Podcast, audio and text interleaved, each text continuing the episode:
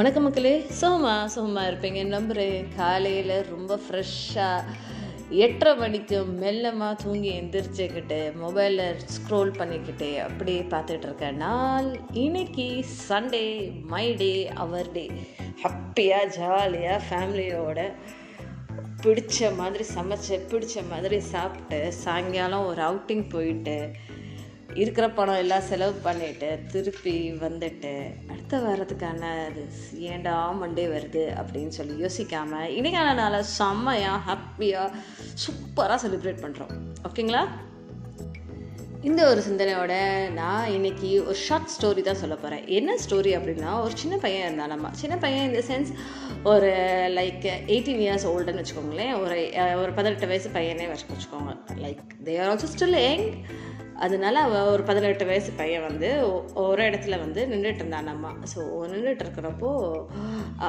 ஃபோ ஒரு ஸ்டோர் ஒரு லிட்ரலாக ஒரு கடையில் ஒரு ஹோட்டல்லையோ இல்லை ஒரு கடையிலையோ அந்த காலத்துலலாம் டெலிஃபோன்ஸ் இருக்கும் இல்லையா? டெலிஃபோன் நம்ம ஒரு ரூபா காயின் போட்டு நம்ம பேசுவோம் இல்லையா? ஸோ அந்த மாதிரி ஒரு மொபைல் ஃபோன்ஸ் இல்லாமல் முன்னாடி கண்டுபிடிச்ச ஒரு ஸ்டோரி தான் இது. ஸோ முன்னாடி இருந்த ஒரு ஃபோனை எடுத்துட்டு ஒருத்தவருக்கு வந்து ஃபோன் பண்ணான் நம்ம ஃபோன் பண்ணேன் ஹலோ அப்படின்னாங்க ஹலோ சொல்லுங்கள் அப்படின்னு சொன்னாரு ஏங்க நான் வந்து உங்கள் உங்கள் வீட்டில் பெரிய கார்டன் இருக்கே. அந்த கார்டனில் வந்து யாராவது வேலை பார்க்குறாங்களா? அப்படின்னு சொல்லி கேட்டானா இந்த பையன். அதுக்கு அந்த லேடி ஆமாம் ஒருத்தவன் வேலை பார்க்குறான் அப்படின்னு சொன்னானா.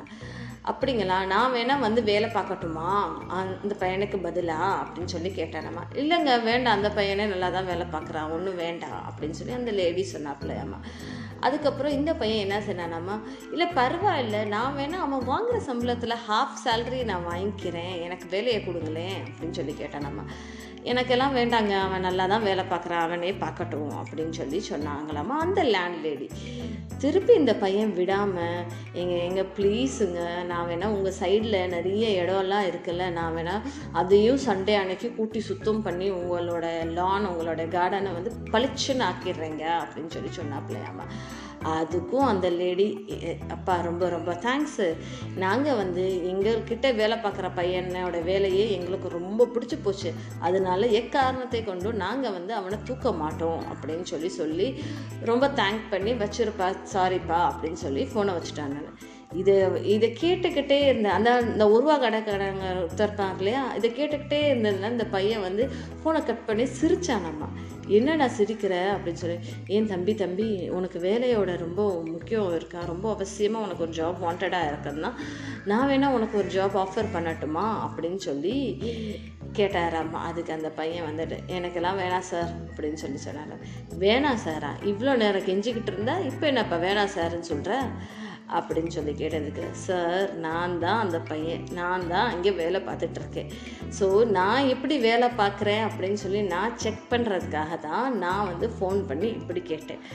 நான் வந்து எனக்கு பிடிக்காது சார் சார் நம்ம நம்ம வேலையை கரெக்டாக பார்த்துக்கிட்டோன்னா எல்லாமே கரெக்டாக தான் இருக்கும். அதை விட்டுட்டு இன்னொருத்தன் வந்து என் வேலையை எடுத்துக்கிட்டான் அவன் வந்து பெர்ஃபார்மன்ஸ் பெட்டராக இருக்குது நான் வந்து செய்யலை அப்படின்னு சொல்லி தான் நம்ம நினைக்கணும் தவிர அவன் வந்து என் வேலையை எடுத்துட்டான் அப்படின்னு சொல்லி நம்ம வந்து நினைக்கக்கூடாது அப்படின்னு சொல்லி சொன்னாப்ல இந்த யாஷ் சமீபத்தில் கேஜிஎஃப் படம் வந்தது இல்லையா? ஸோ அந்த யாஷ் வந்து ஒரு சின்ன ஸ்டேட்மெண்ட் சொல்லியிருந்தது. எனக்கு ரொம்ப ரொம்ப பிடிச்சிருந்தது.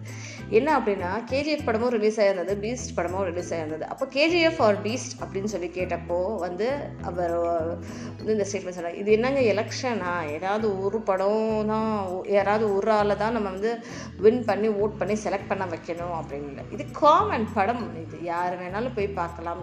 எல்லாத்தோட உழைப்பையும் நம்ம வந்து ரசித்து மதிக்கிற ஒரு ஸ்டேஜில் தான் நம்ம இருந்துகிட்ருக்கோம் அதே மாதிரி தான் வேலையும் இப்போ இருக்குது கரண்ட்டாக முன்னாடி வந்து ஜாப் ஆப்பர்ச்சுனிட்டிஸ் கம்மியாக இருந்தது. இவனோட இவன் பெட்டர் பெர்ஃபார்மன்ஸ் பண்ணாதான் இவனை தூக்கிட்டு அவனை வச்சுக்கலாம் அப்படின்னு சொல்லி இருந்தது இன்றைக்கி வந்து நிறைய பிளண்டி ஆஃப் ஆப்பர்ச்சுனிட்டிஸ் இருக்குது just you need to upgrade yourself நம்மளை நம்மளே அப்கிரேட் பண்ணிக்கிட்டே இருந்தோன்னா நிச்சயமாக வெற்றி நமக்கு தான் இந்த ஒரு சிந்தனையோட நான் உங்கள் நிஷா விடைபெறுகிறேன். என்னோட சேனலான சக்ஸஸ் பேர்ட்ஸை சப்ஸ்கிரைப் பண்ணுங்கள் பாட்காஸ்ட் கேட்குறீங்க இல்லையா? அந்த பாட்காஸ்ட்டில் பக்கத்தில் இருக்கிற பெல் பட்டனையும் ப்ரெஸ் பண்ணிக்கோங்க.